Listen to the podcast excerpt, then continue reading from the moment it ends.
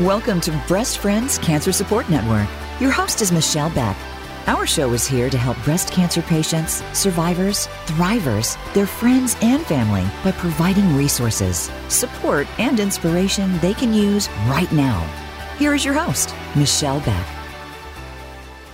Welcome to Breast Friends Cancer Support Network. My name is Michelle Beck. I'm a two time nine year survivor of breast cancer.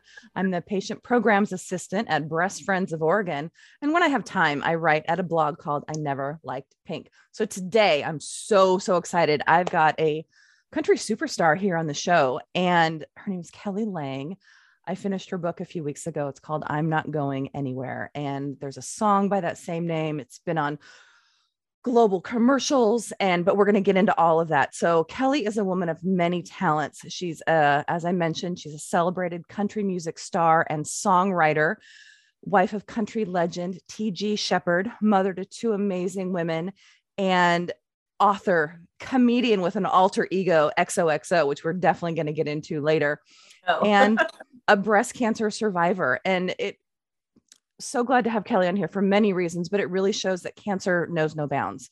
It affects everyone. And, but it's also a story of inspiration because she has come through it and is glowing.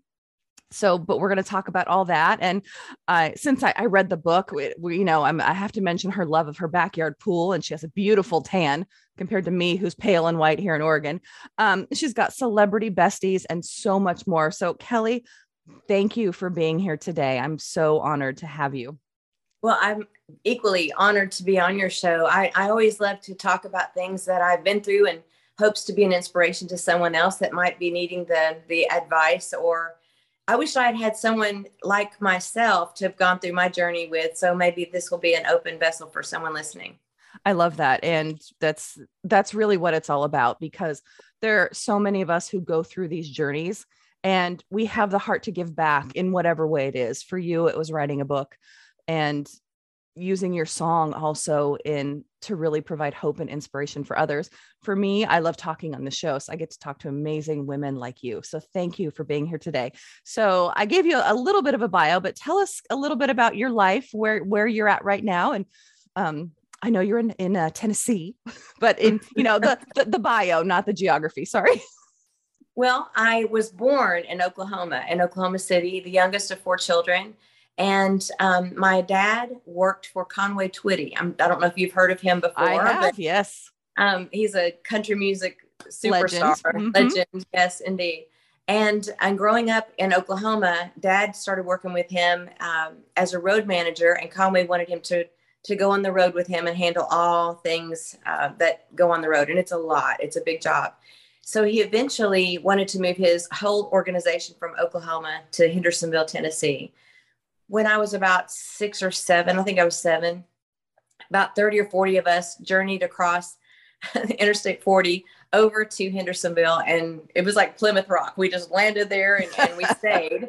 And um, I've been here ever since. And, and it's a sweet little community. Most every country artist lives here if they don't now they have in the past. And mm-hmm. it's a little small it's like a lake community.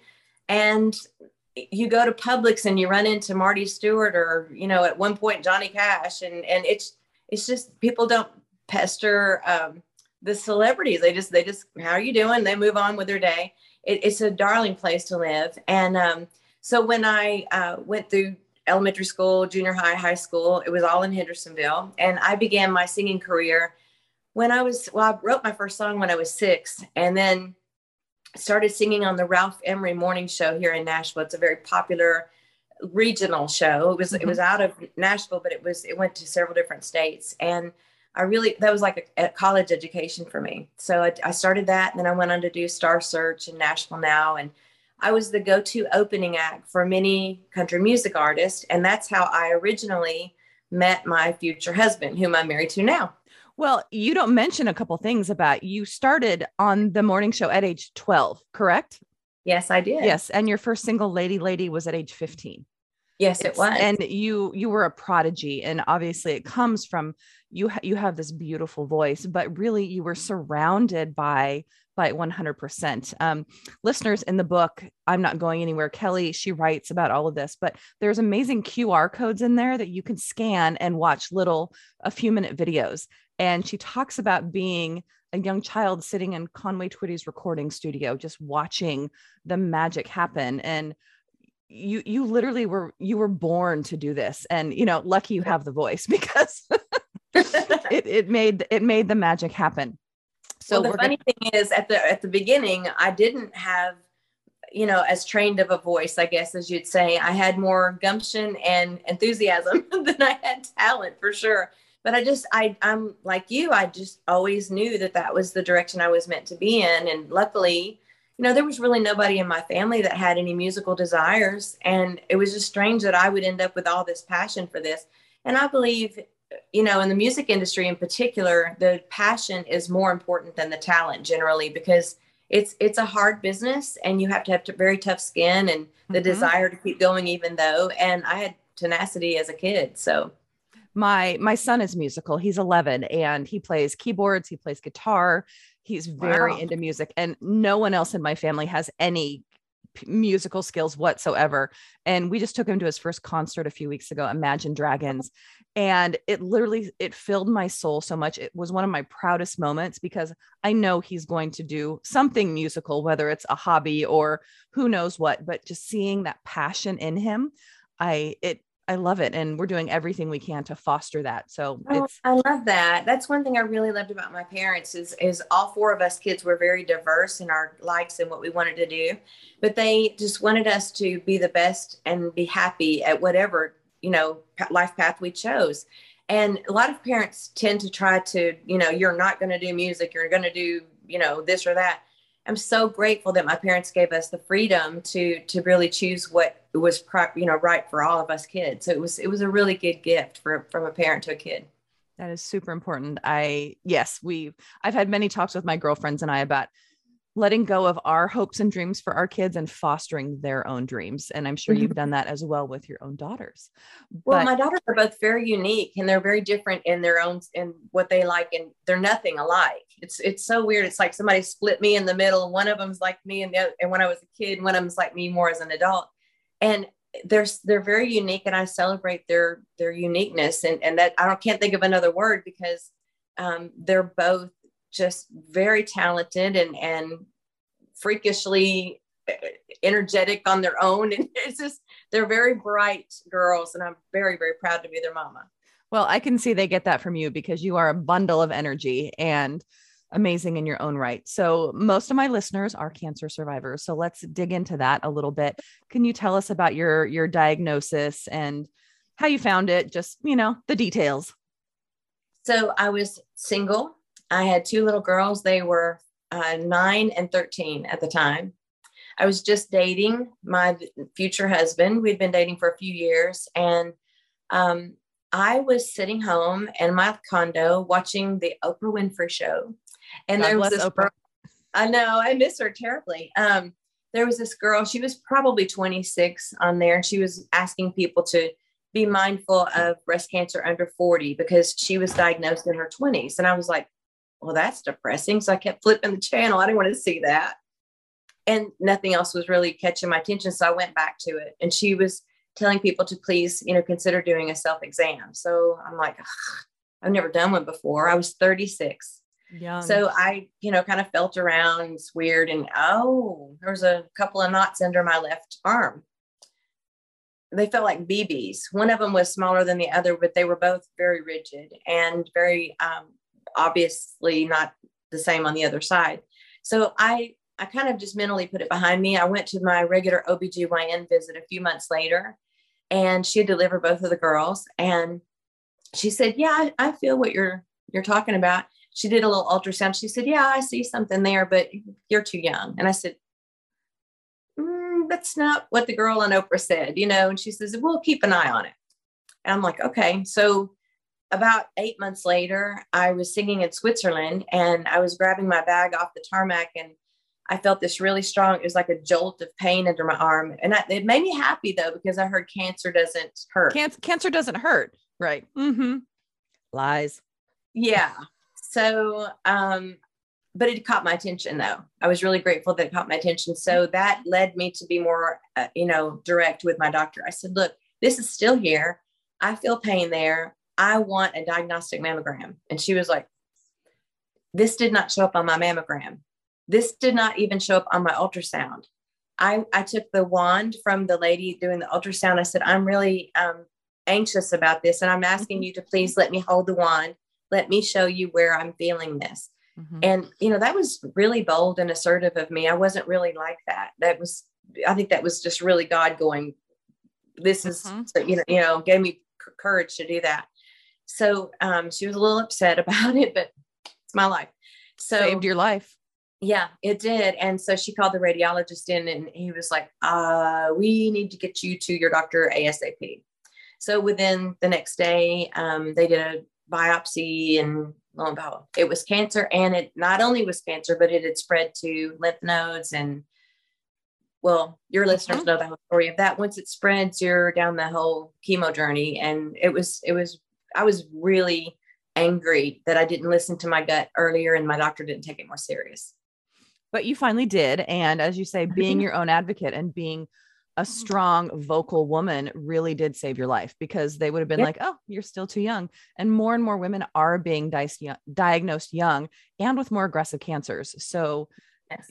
17 years have gone by and you are living this, you know, your best life. And because you spoke up, which is so, so important. So, did you have any family history of breast cancer or been around it at all? Well, my I have several aunts that have had it, but nobody in my core, you know, mm-hmm. family, like my mom or my sisters, no. But my aunts did have it, and you know that was the thing. They were older, and and I didn't feel a strong connection as far as uh, I couldn't speak with them really about what it felt like because I, I, just felt like I was in a different category, being so much younger. Mm-hmm. I, I did speak with them about it, of course, being my family, but it just I didn't relate, you know. And um, I tried to to to really understand why why at such a young age what what what did i do wrong i felt like i did something wrong you don't you, you know you it's not anything that you did wrong it, and, and it may or may not have been his uh, you know form of genetics. I don't know. I never did the BRCA gene testing. Mm-hmm. So I wasn't ever really sure. I just wanted to get it behind me. get it behind you and move on. But that's also really hard to do when you're, yes, you had TG in your life, but a single mom to two young girls. How, how did you talk to them about it and just advice for others out there who might have, you know, small children? What, what do you say? Well, that's a really great question. Um, you know, when you're going through this, you're just trying to keep alive. You're just trying to just stay alive. But when you're a mother going through this, you have to be strong, even though you have to be strong for them so they won't be afraid. So I found myself putting on a weirdly brave hat to make everybody else around me feel comfortable with this. Yes, mommy's bald and she looks like a freak, but look, we're going to make fun of it and we're going to tease about it. And we're, you know, so I kept laughing a lot Mm-hmm. Um, I did bring pamphlets home from the hospital, how to speak with your children, and it backfired on me because my my teenager, she would die if she knew I was telling you this, but she's nothing like this now. So understand this. But when she's 13, mm-hmm. um, I said, I, I want to talk with you about this. I want to make sure it's the tension's not all on me. You're going through this too. You know, how, how are you feeling about this? And I, I interrupted her game that she was playing. Apparently, very upsetting to her. She says, "Oh, mom, quit milking it." so I was like, "Okay, you know, I, I didn't think I was milking it. Here I was, you know, bald and green. I thought that was worth a conversation, but." um in the out of the mouths of babes you know teens kind of are a whole teens are a whole special breed of humans i have four step kids and they're now age 17 to 23 so I, have lived all that and i'm going to go through it again with my own son so bl- bless them. Um bless and you. you you did have tg in your life at this time but he was your boyfriend. And it, there was a lot of emotions that came up through this. I, I know he did but tell us how he i know there was one episode in the book that you really write about in particular how he stepped up to support you well, we had been dating for maybe three years at the time I, I was diagnosed. And if you don't know who T.G. Sheppard is, he's a country singer. He's had 21 number one hits. He was kind of like a Tim McGraw in the day, mm-hmm. in, the, in the 80s and 90s, kind of a, you know, his songs had a big, big sexual, you know, appeal to them, ladies, men kind of appeal, I guess. He's nothing like that in real life, which is funny. But um, when we first started dating, he had come out of a really tough divorce. Of course, I was raising two children. He wasn't interested in getting married right away. He really wasn't. It was just at his, we're, we have a little bit of age difference. So he was not sure he wanted to raise kids. You know, that was kind of a, mm-hmm. a big step for him, especially that little of children. But he couldn't stay away from us. It was funny. It was like, I was like, if you don't want to commit, bye bye. You know, but you you guys were magnets. You just could not oh, be without not. each it other. Was, it was yes, it was just we couldn't stay away from each other. So I'm diagnosed, and he's a big caregiver. He loves to make sure people around him are safe. And he just enveloped me in his arms. And one of the most special stories that I have to tell you, um, I had written the song "I'm Not Going Anywhere" several months before my diagnosis with cancer, and when I when I wrote it, I wrote it about a man that was passing away, and I kept seeing his wife coddling him, and she says, "Honey, I'm not going anywhere." And then I saw him soften, and I mm-hmm. thought, boy, if you could bottle that, that would be amazing. You know, just knowing that somebody's not alone. And so I, I wrote the song. And one day um, I was in my condo. TG and I never lived together. I had dropped the kids off at school and I came back. And it's the first time I really let myself cry. I was mm-hmm. just devastated. I had marks all over me, bald and green, and my eyebrows were gone, my eyelashes were gone. And I just looked in my eyes and I started wailing. And he had let himself in my condo unbeknownst to me. He had a key and heard me crying. So he ran upstairs. And I, he never saw me without my wig or something on, you know. So it was mm-hmm. probably really shocking to him too. And he grabbed me, put a white terry cloth robe around me, and pulled me to the ground and started rocking me like a baby. And he was kissing my bald head. And I said, TG, don't look at me. I look like a monster. I said, you know what? We haven't been able to commit at this point. It's time for you to go. I may not live through this. I really need you to go. And he says, I'm not going anywhere. It was like a full circle moment for me. Got chills. He said, You're the most beautiful woman I've ever known. You're everything to me. I'm I'm not leaving you. I'm like, okay, you know, and I write in the book, there's no marriage contract that would have been more binding than that that particular conversation. And from that point on, you know, he went to every doctor's appointment with me. He sat in my MRIs with me and sang to me and held my hand because he knew how scared I was. And, you know, you just, you, you can't, that's, that's love story you write about, you know, and, and I couldn't believe I was actually living that in the darkest point of my life. I was also experiencing the highest of my, my love, you know, so it was, it was a really, it was a beautiful time for me. Thank you for sharing that. We do have so much more to talk about, but we're going to take a quick break. So, listeners, please stay with us. If you'd like more information on Breast Friends, please go to our website, breastfriends.org, and go to patient programs to see what Breast Friends can do for you. Stay with us. We'll be back in a minute. Thank you for listening today. Breast Friends needs your support. We rely on donations to continue our mission that no woman goes through cancer alone and to keep the show going please consider making a tax deductible donation to Breast Friends. You can text BF Radio to 41444 or visit us at breastfriends.org to donate. You can also like us on Facebook at Breast Friends of Oregon or follow us on Instagram at Breast Friends PDX. Be sure to tune in to the Voice America Health and Wellness channel every Wednesday at 9 a.m. Pacific, 12 p.m. Eastern Time for Breast Friends Cancer Support Network.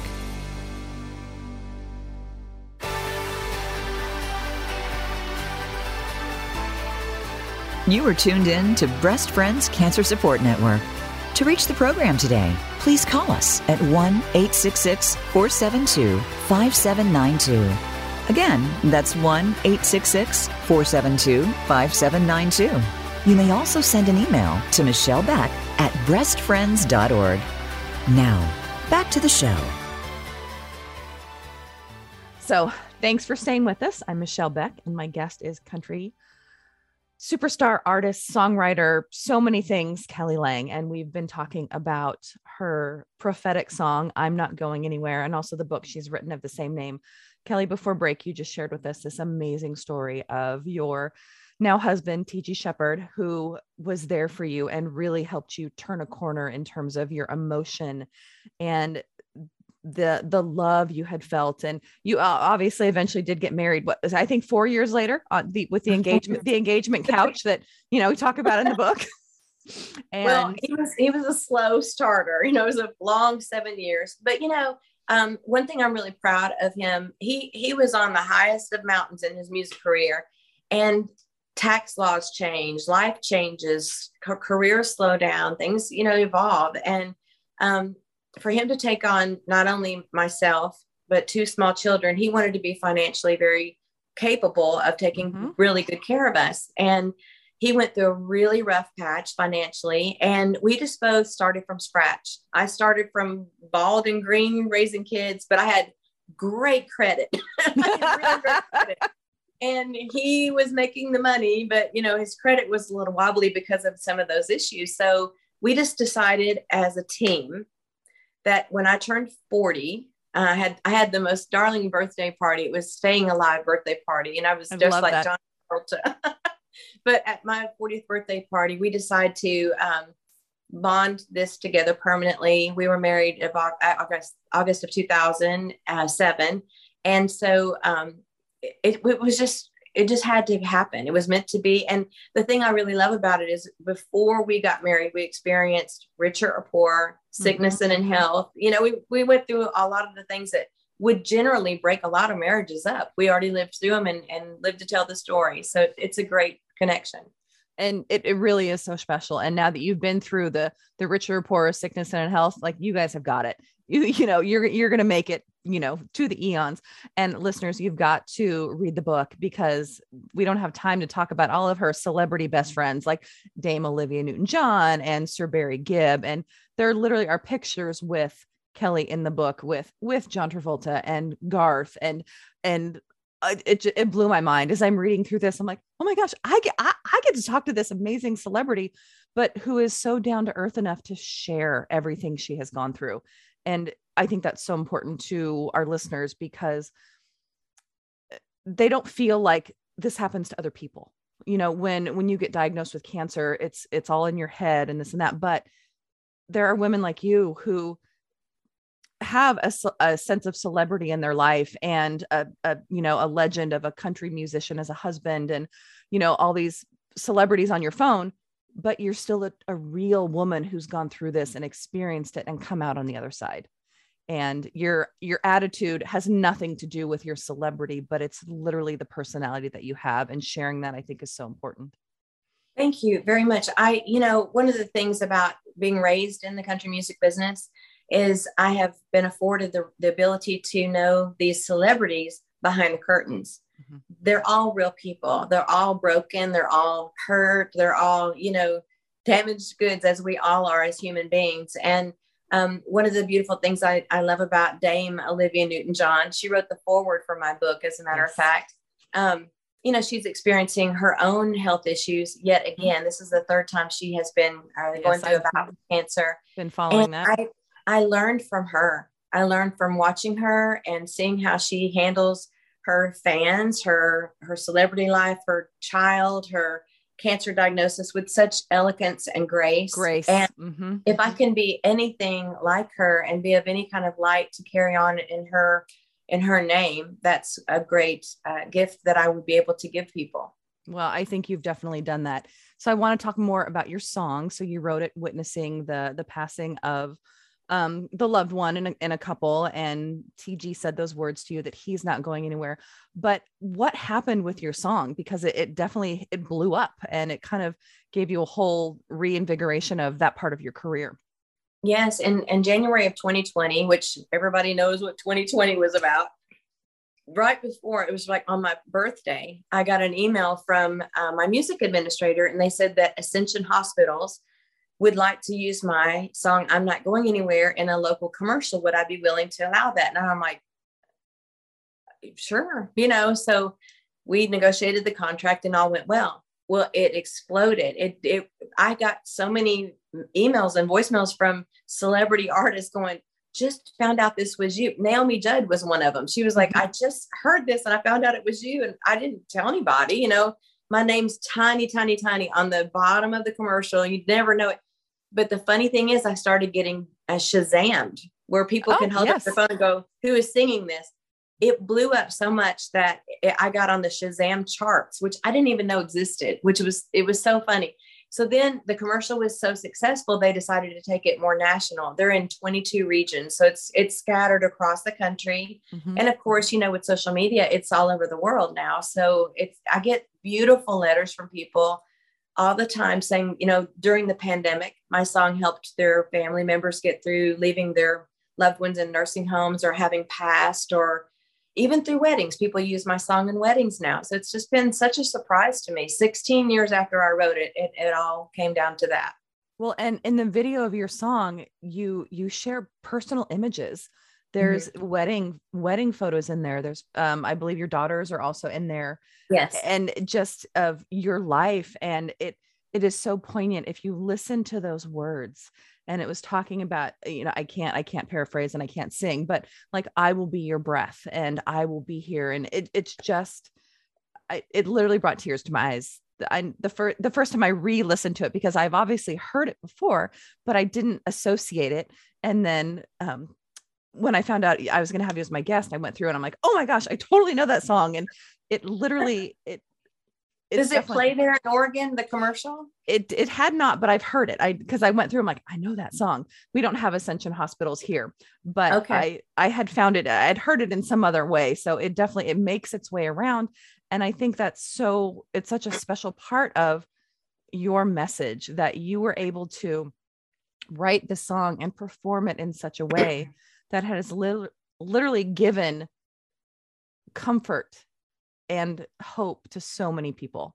And it's so weird because it, it can be used in so many different ways. And, and it has been likened to, and I'm very flattered by this connection. Um, you remember Debby Boone's song, You Light Up My Life? Oh, of course. Yes.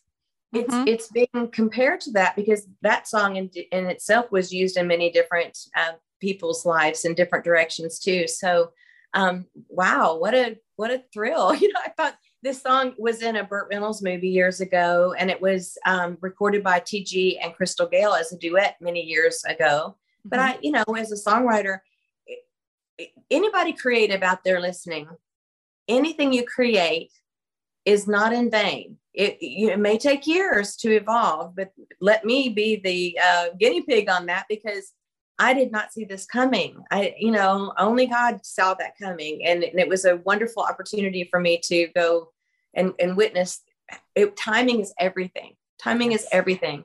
So don't get discouraged as a creative person. Just keep creating because it's there for a reason. Somebody's going to need that gift at some point in their life, and it might not be on your time. Well, and I saw in the book, I believe it was, or one of your videos, I'm not sure, that you actually, after all this went on, you got to sing at a Tennessee Titans game, the national anthem. I did. Um, that was, I didn't see that coming either. Ascension Hospitals is actually the um, official hospital for the Tennessee Titans football team. Mm-hmm. And I got a phone call during Breast Cancer Awareness Month of 2020. Um, of course, the beautiful thing for me is that I, it wasn't live because they had so many different rules with uh, coronavirus. Sure. That they allowed me to record it ahead of time and it played there. So that was, I took less nerves to do that, knowing it was going to be recorded. But uh, what a thrill what a thrill. I, I can't believe that I was able to do that. It was, it was the highlight of my, my life. Well, it's funny, small connection here. The quarterback, who I, I think he's since transferred, but it was Marcus Mariota, I think at the time. He came from Oregon and he was Oregon Ducks. So my husband and I were fans. So we do it. We were occasionally watching the Titans play. oh, well, it's, it's, a, I used to have season tickets. I, I don't have them anymore, but um, I love football. It was it was a blast to be able to. And I have this jersey. My favorite number is eleven eleven, mm-hmm. and so I have now a t- Tennessee Titan football jersey with eleven on the front and eleven on the back, and my name on the back of it. So it was really fun. Perfect. That is a great time. We're going to take another break. So, listeners, please stay with us. If you would like to be a guest on my show or submit your warrior story, please email me at michellebeck at breastfriends.org. Stay with us. We'll be back. Thank you for listening today. Breast Friends needs your support. We rely on donations to continue our mission that no woman goes through cancer alone and to keep the show going. Please consider making a tax deductible donation to Breast Friends. You can text BF Radio to 41444 or visit us at breastfriends.org to donate. You can also like us on Facebook at Breast Friends of Oregon or follow us on Instagram at Breast Friends PDX. Be sure to tune in to the Voice America Health and Wellness channel every Wednesday at 9 a.m. Pacific, 12 p.m. Eastern Time for Breast Friends Cancer Support Network.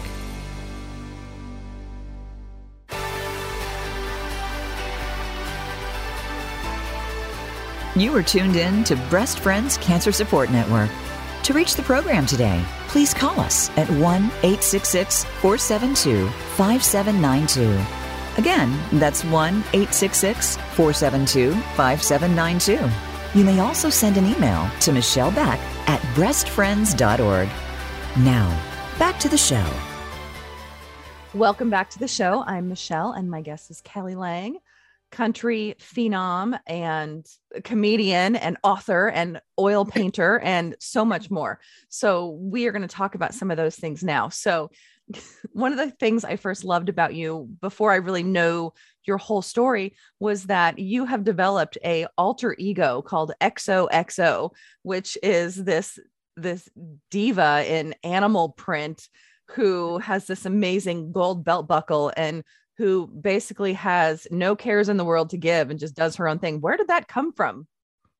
Gosh, I, I keep trying to kill her off, but keep bringing her back up. So, Once you start something like that, it's never going to go away.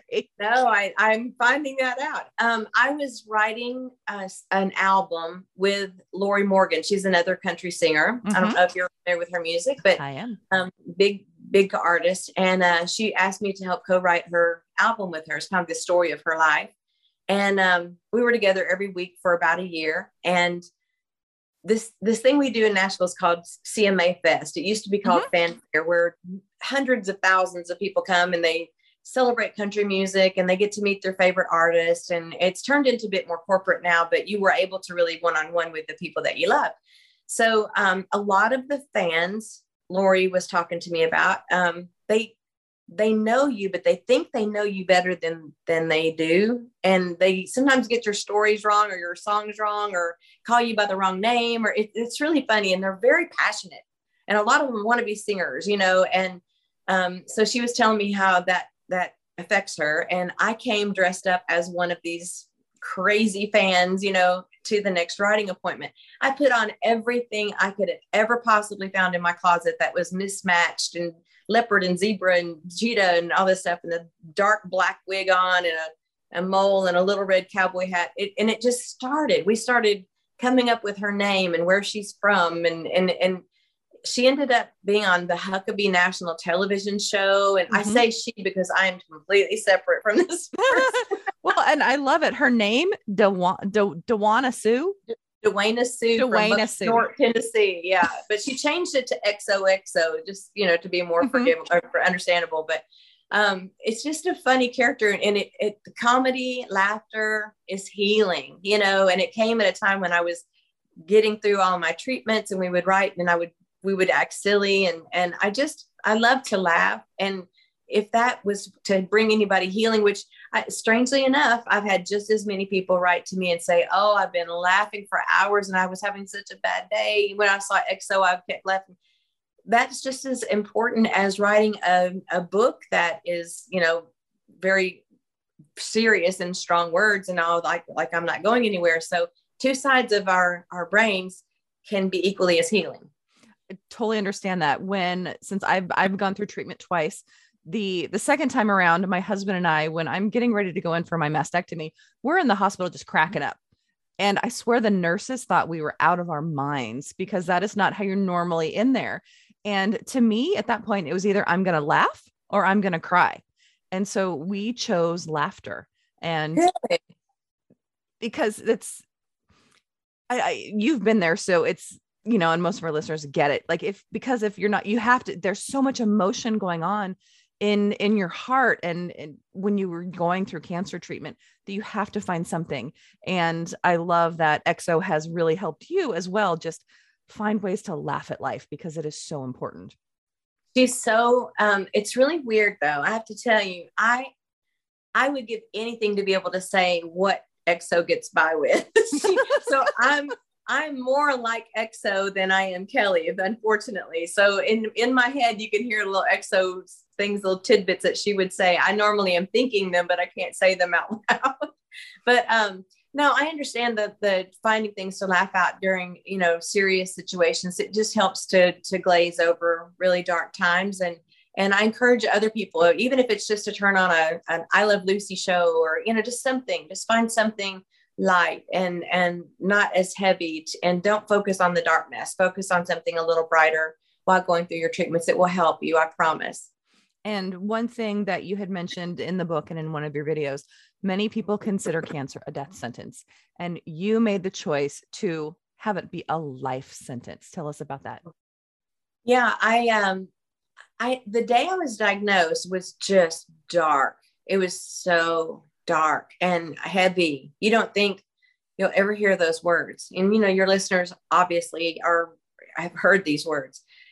And I was I was looking out this window and the and the uh, the Venetian blinds. The sun would come in and just blind me at five and something in the morning, and I would just say, oh I hate that you know. Well, the next day after I was diagnosed, I was like, "Thank you, God! I get to see that light again. Thank you for the trees. Oh my gosh, the water is beautiful." You know, I just had an instant appreciation for things I took for granted. Mm-hmm. And I loved deeper. I, I had more passion for things because you know what? If you think you're not going to get to do them very long, you do them more and you do them bigger and you do them with more gratitude and appreciation. And that was, um, it was a byproduct of, of, I, I, I wouldn't want your anybody that's listening to have to be put in a situation to say you have cancer in order for them to live like that you don't have to have a diagnosis to have a life sentence to look at life with gratitude. Choose it now. Use your great candles. Burn your good candles. Use your great sheets and your fine china today. Mm-hmm. Don't right. wait for the darkness to come. You don't know what tomorrow is going to bring. And you don't know what today's going to bring Exactly. And but that is so true. I've one of my guests a few months ago, she wrote a book called When Women Rise, which talks about all the stresses that are really put on women who are trying to be moms and have careers and take care of everything and support everyone. And she talks a lot about meditation and mantras. And one of the mantras in there that I have adopted is I'm grateful for this breath, this life, and this body. And I I say that every day. And yes, my body had cancer. Cancer did not have me and Ooh, I love that. Yeah. I mean, I don't like when people say, I, my cancer, mm-hmm. my, my, you know, this or that. Don't put a title on it. Don't own it because it will start owning you if you mm-hmm. continue to give it that power. But that's fantastic, Michelle. I love that. So it's it's finding those little things. And I, did your writing your book also help you kind of even though it was obviously years after your diagnosis and you wrote about literally your entire life story was that cathartic for you to be able to express all of that? It is. I'm the type of person that once i go through something really heavy and dark i don't want to talk about it. Oh i just i didn't want people to define me by that. I didn't want people to feel sorry for me or always be the cancer girl you know I, I hated that. I didn't like, I didn't want to wear pink. I didn't want to wear anything, you know, to remind me or bring that tension to me in any way. But the doctors told me it was very serious. And I said, How serious? Are we talking lifetime movie? Do I need to do a video for my kids? Or, you know, she goes, Yes. And I'm like, uh, Oh, wow. You know, I didn't realize because how young I was, they would take it more serious and it has a possibility of coming back you know more than normal. Mm-hmm. so i did take the time to write down a lot of notes and just in case my kids would want to know what had happened you know? Sure. and then i never looked at them again. I, I, didn't even know that i even had them and during the pandemic i cleaned out my garage and found all these notes. And i was like taken back because i'd forgotten. Maybe mm-hmm. maybe it's a healing opportunity for me not to deal in it but i read through them and it would hit me really hard. You know i was like whoa this is heavy stuff so my friend Kim um, from Kentucky, she called me that day and she said, "What are you doing?" I said, "Cleaning out my garage." And she said, I, I told her what I found, and she said, I had a dream last night that you had written a book and it helped a lot of people. Maybe those notes, you should start there and go backwards and go frontwards. And that's exactly what I did. And yes, it was cathartic. I didn't want to feel it again, but it was healthy for me to feel it again. Being this far out, mm-hmm. it wasn't as threatening, you know. So it was it was good. I, I just hit my five year mark of my second time around and I can process things a lot easier now. And I can, mm-hmm. I can talk about all of it. And I, I will say that I was in, um, visiting someone in a hospital yesterday, the same hospital where I had my, my mastectomy and my full hysterectomy. And it brought up a lot of anxiety for me. Um, it does. So yeah, going into steer clear of the chemo rooms. I steer clear of the, you know, um, this last January, I went and did a speech for um, the Inside Out Foundation in Lubbock, Texas. Beautiful foundation. They provide wigs and prosthetics and all mm-hmm. for women. And um, I went into their prosthetic room and I I couldn't breathe, you know, because I was like, oh, I just feel this again. But it was important that I did. It was important that I was able to um, to do that, and I was able to scathe without needing their help. Thank God this time. But um, it, it did. It, it's things that you don't, it's PTSD probably that brings up mm-hmm. those moments, but um, they're few and far between. Yeah. And I think the farther out we get, but being able to, to write your book and I, I imagine part of your target audience for the book is women who are, you know, who've been impacted by breast cancer. What is, what is your hope for the book and, and even the song going forward? Where do you, where do you want those to go?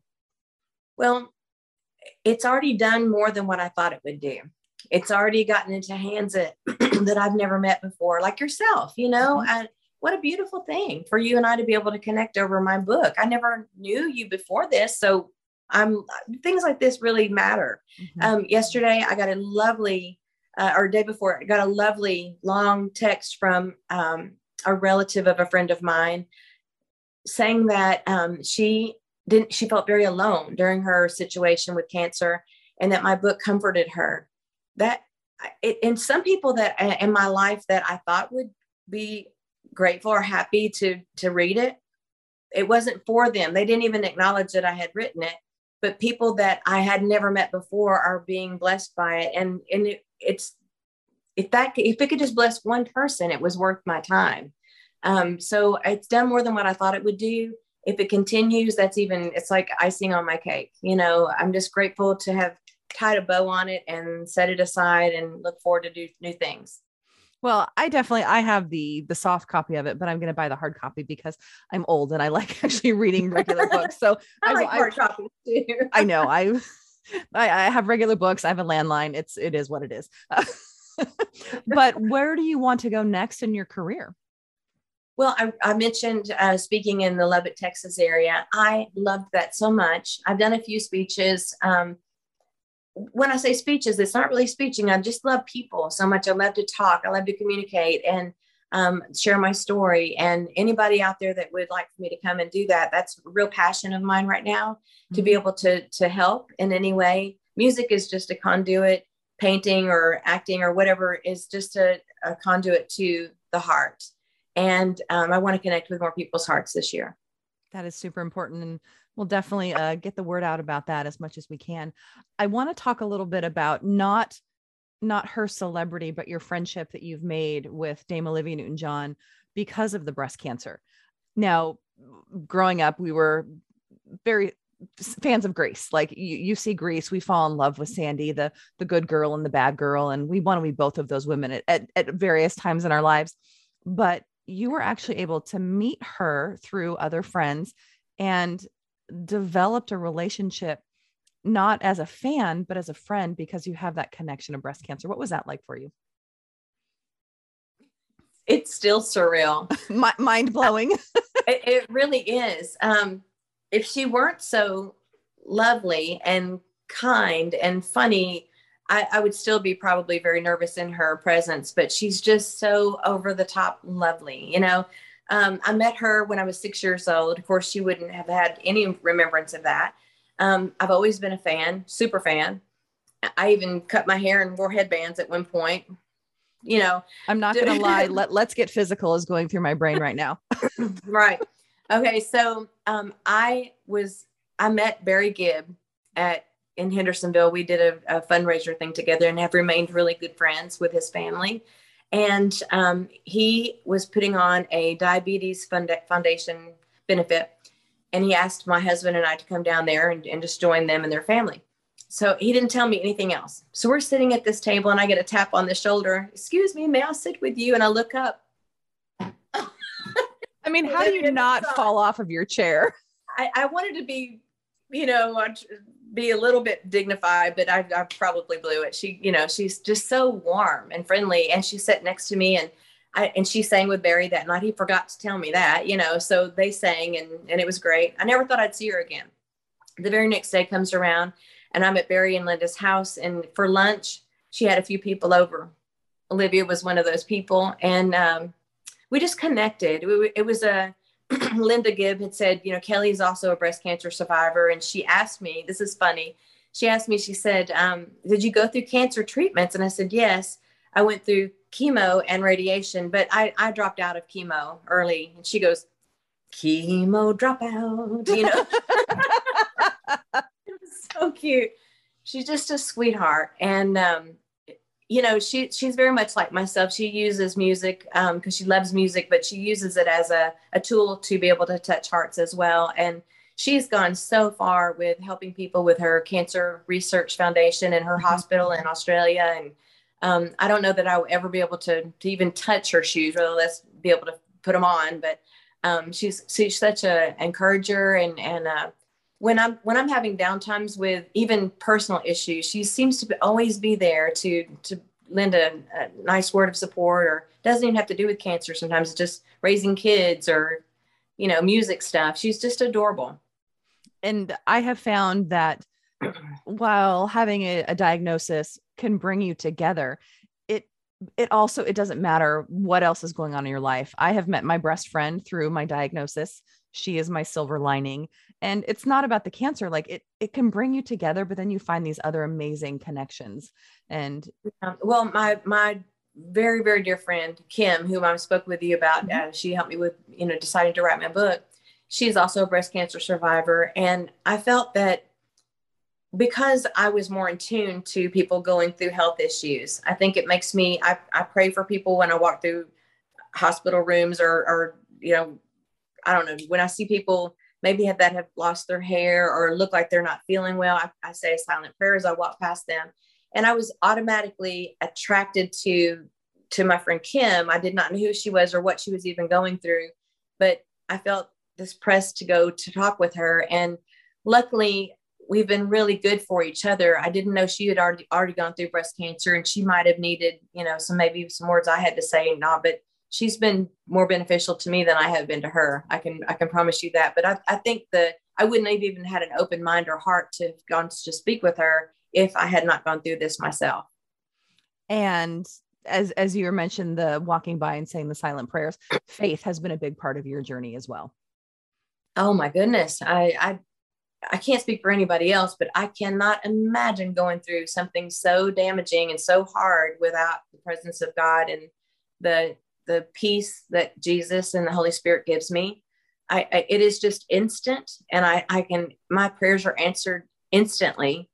Um, it might be the answer to no or it's not your time yet or whatever but i still feel his presence and i was you know a lot of people feel that they're alone. I never felt alone. I never felt that i was going through this by myself. Even if a single person wasn't around me i felt protected by him and that's so important that you you had that and it's obviously been a big part of your life forever and mm-hmm. to be able to have that feeling as you're going through and after treatment is is really it's it's inspirational to others who who may not have that faith but many people when they go through a trauma like this they find it and it really it's and it, it reminds you the the poem of the footsteps in the sand and you know there was oh, two and then there was one and it's like well you left me at this time and i was like i didn't leave you i was, I was carrying, carrying you i love that story it's beautiful and i feel that way i feel like I, I had I did this show one time and, and I was just now coming out of treatment. My hair was just now coming in. I'd already been contracted to do it, so I couldn't not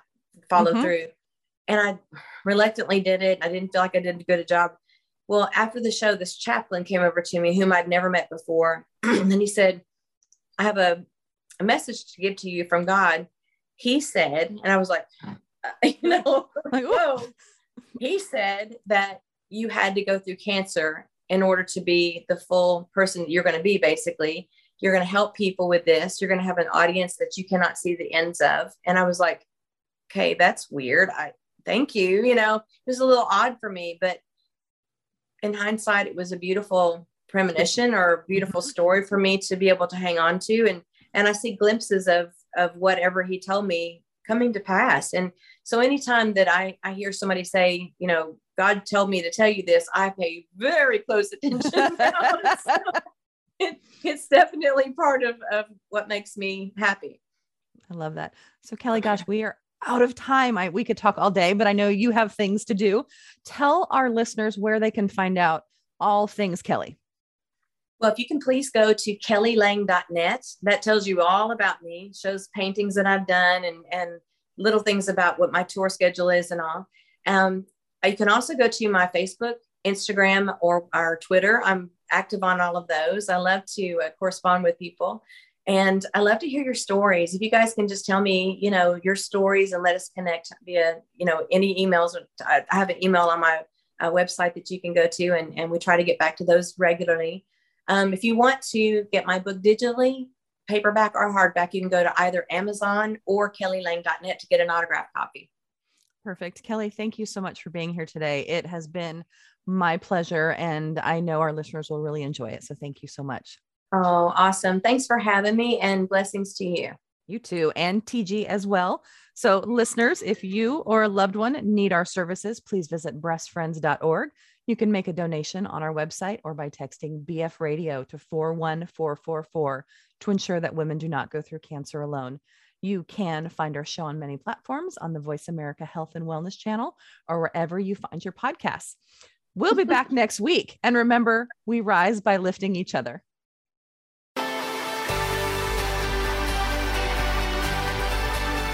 Thank you for listening to Breast Friends Cancer Support Network. Please join Michelle Beck again next Wednesday at 9 a.m. Pacific, 12 p.m. Eastern Time on the Voice America Health and Wellness Channel. We rise by lifting each other.